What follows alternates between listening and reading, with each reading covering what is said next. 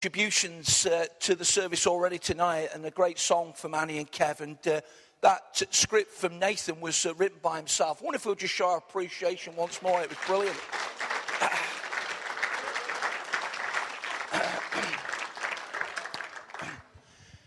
um, it's just great to see everybody tonight, and there's a great sense of uh, family gathering. And just to say that uh, I'm not going to be long in terms of bringing a word, but we have a great value on the Word of God in this church, and we believe on this evening it would be remiss of us not to put out a message again that reflects on the power of the cross. And for the boys and girls that are here tonight, you know that God can speak to you. You know that He can come to your life and that He can change you forever. So if you just stay with me for a few minutes, that'll be great. And we'll ask the Lord just to really speak into our hearts. Because tonight, I don't want to be just the speaker that talks about a cross. I want to believe that the Holy Spirit will confront us with the cross. You see, lots of people want to jump into Sunday morning, uh, but we can't jump into Sunday morning without negotiating Friday, Good Friday. Uh, there's no power of resurrection without walking through the blessing and the depth of the cross. So there's a verse going to go up on the screen. It's from Philippians chapter 2 and verse 8, and it speaks about Jesus. And he says, And being found in appearance as a man, he humbled himself and became obedient to death, even death on a cross. Of course, when that was written 2,000 years ago, it would have had a great resonance with the culture of the day. They would have understood what the execution of the cross entailed, not so much so today. But here's Jesus, who thought it not robbery to be equal with God, and Philippians tells us that, but he humbled himself. He came to this earth, and um, he lived a wonderfully obedient, perfect life, and then became obedient to death, even death on a cross.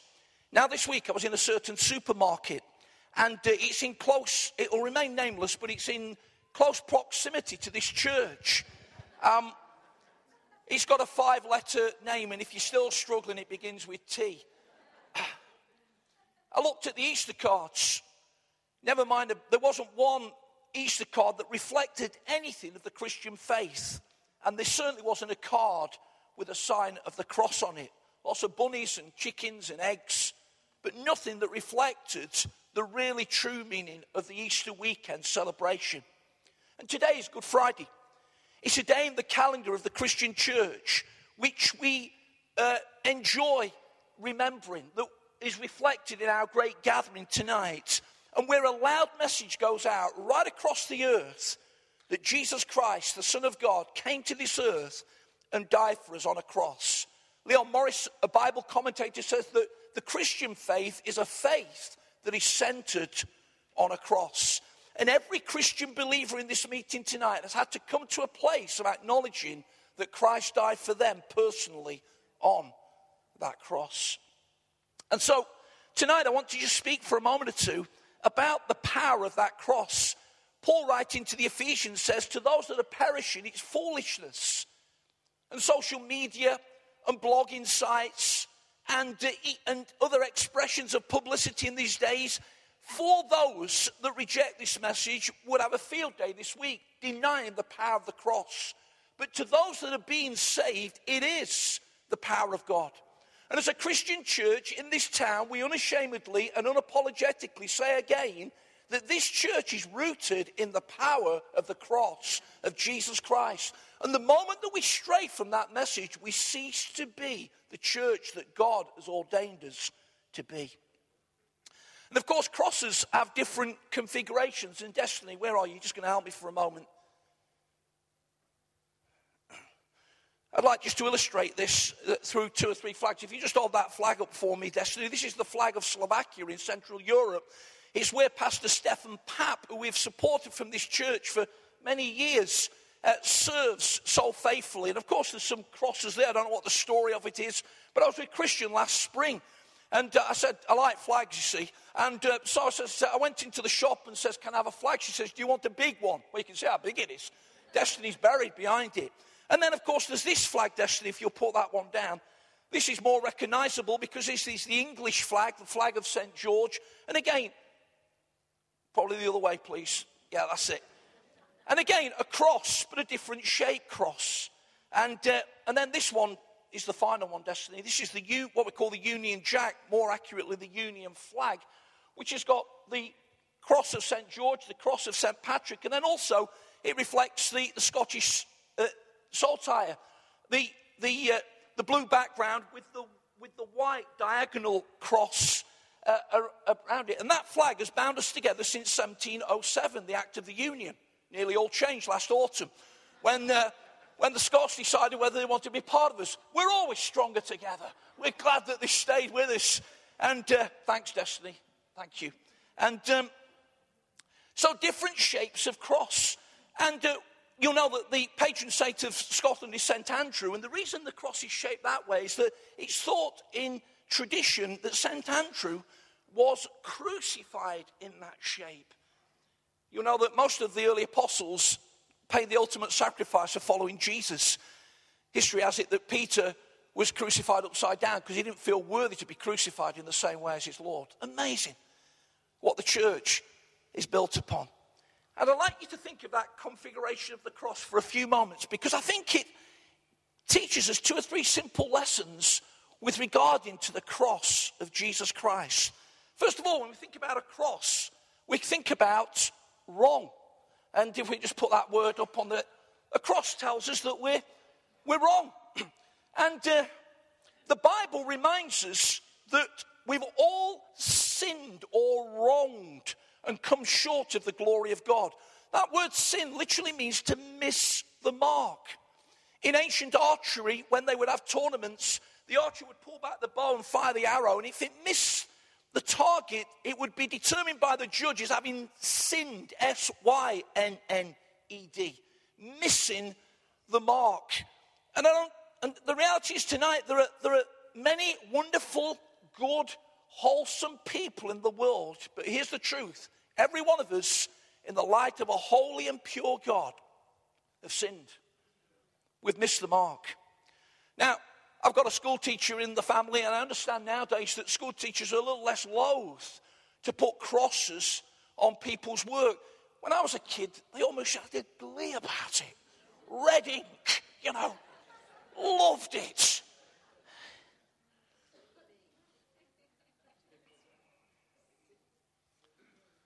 And perhaps we live in a slightly more encouraging age. But here's the truth God would be less than God tonight if He did not put a cross by the side of our lives and say that we've done wrong. If we stop there, it'd be a well, would be a sober service, but the next cross tells us that we're loved. And uh, how many of you received a, a, a, a, card, a Christmas card, a birthday card, an email, and at the bottom of it is a little a little kissy, a little cross that says, You're loved. You're loved. When I send Sharon text, I never put Phil, I just put a cross. You know.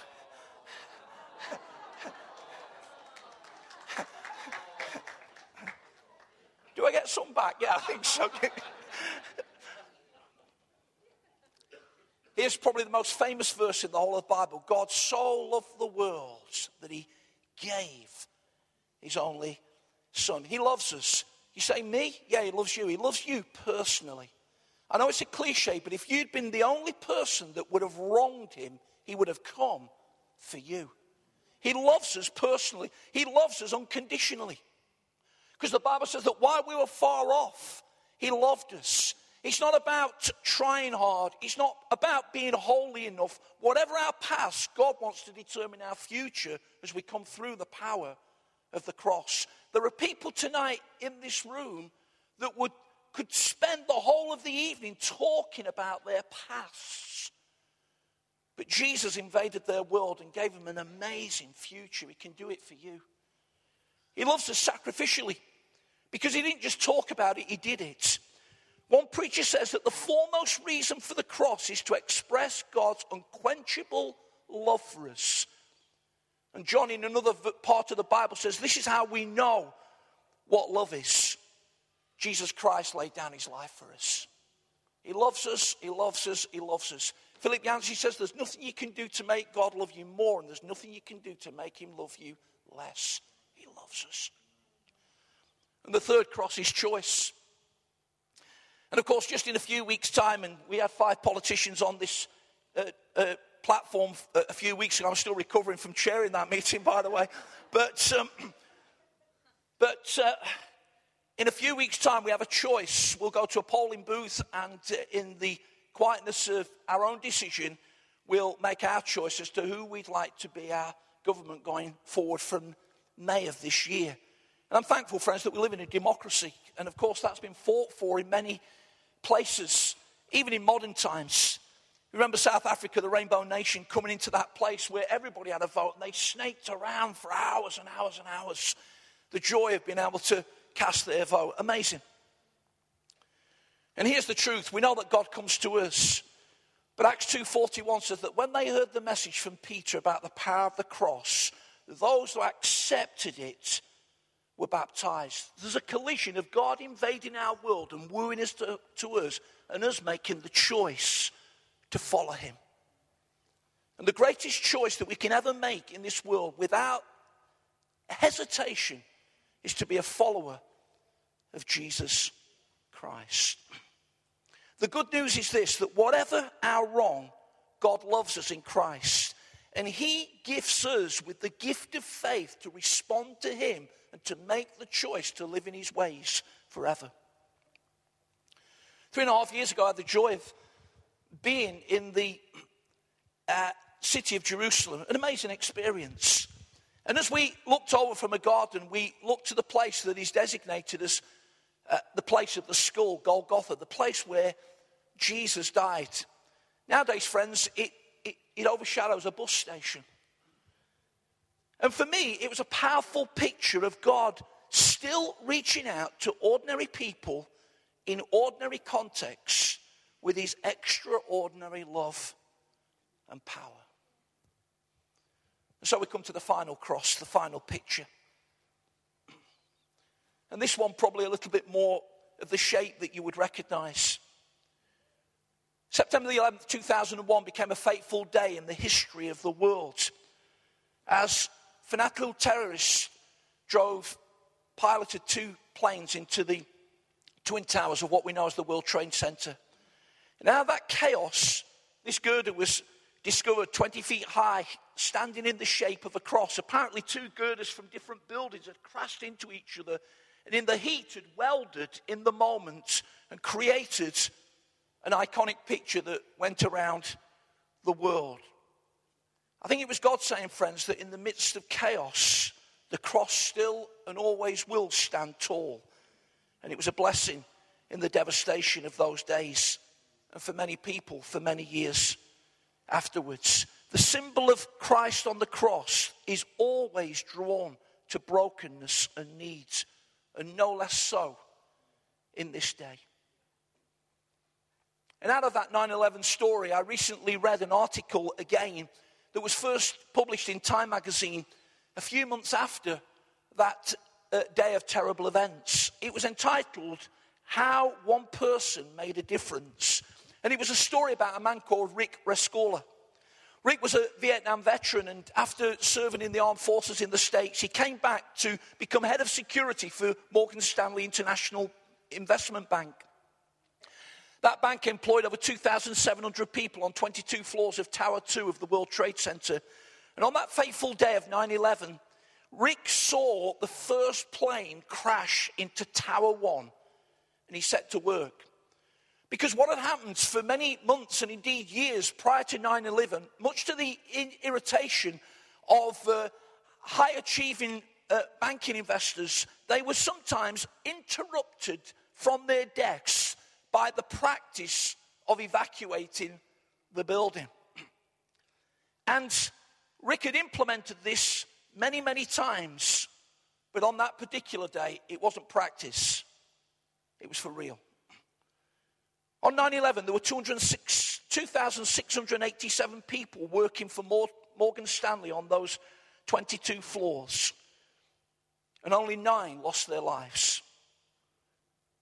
due to the brilliant exit strategy organized by Rick Rescorla, one man who made a difference. He was last seen going back up the towers to help other people on the 10th floor, and his body was never found. There's a rich tapestry over human history of many amazing men and women that have literally paid the ultimate price for others. And the Bible calls it great love. But I want to suggest tonight, friends, that as good as that story is, and many others, nothing compares to the supreme sacrificial sacrifice of our Lord Jesus Christ.